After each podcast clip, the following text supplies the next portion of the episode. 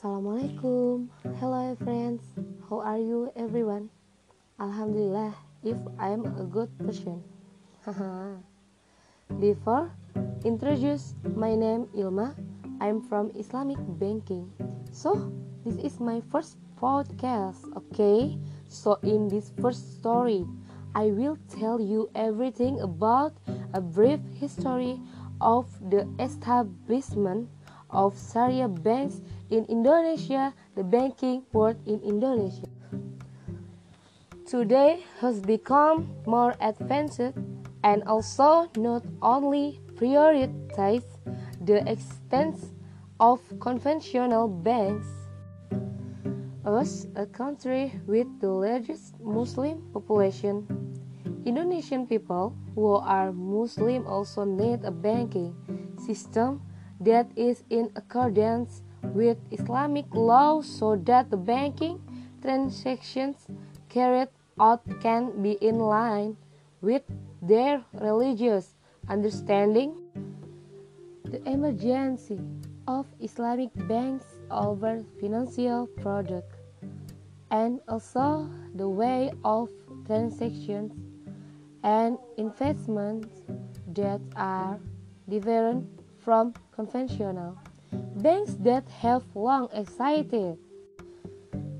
Although still relatively new, Islamic banking is growing rapidly thanks to the awareness of Muslims to conduct banking transactions in accordance with the teachings of their religion so that the banking system that address to Islamic law and principles will be more desirable than those using conventional system.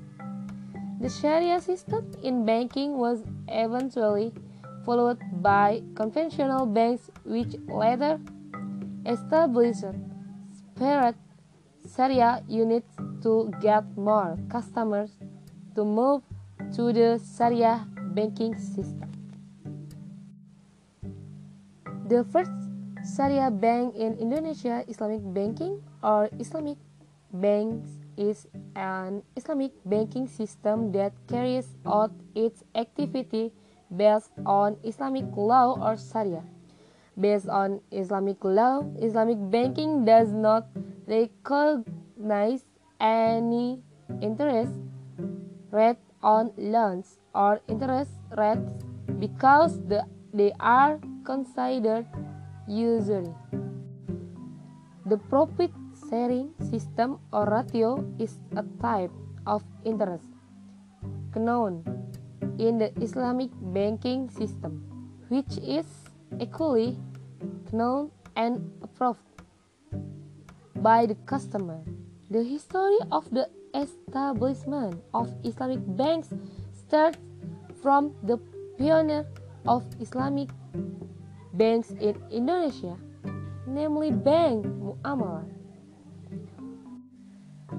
On 18 until 20 August in Cisarua Bogor, a bank and banking interest workshop was held initiated by the Indonesian Ulema Council, Majelis Ulama Indonesia. The result of this workshop were later supported by ECMI Indonesian Muslim Intellectual Association and several Muslim entrepreneurs so that in 1099-100 the date of establishment of Bank Muamalat Indonesia was signed. This bank officially began operating on May 1, 1099 200 thanks to the formation of the MUI banking team. However, in its journey, the performance of Muamalat Bank was less popular and stagnant. This bank has just improved its performance and was glimpsed by customers after the era of economic crisis and reform. Also find out about the history of Indonesian banks, the history of the establishment of the world's central bank and the history of cooperative. That's all from this podcast. I hope you enjoy listening to the podcast. And I hope this podcast is usable. for you all. Thank you everyone. See you in the next episode. Bye. Assalamualaikum.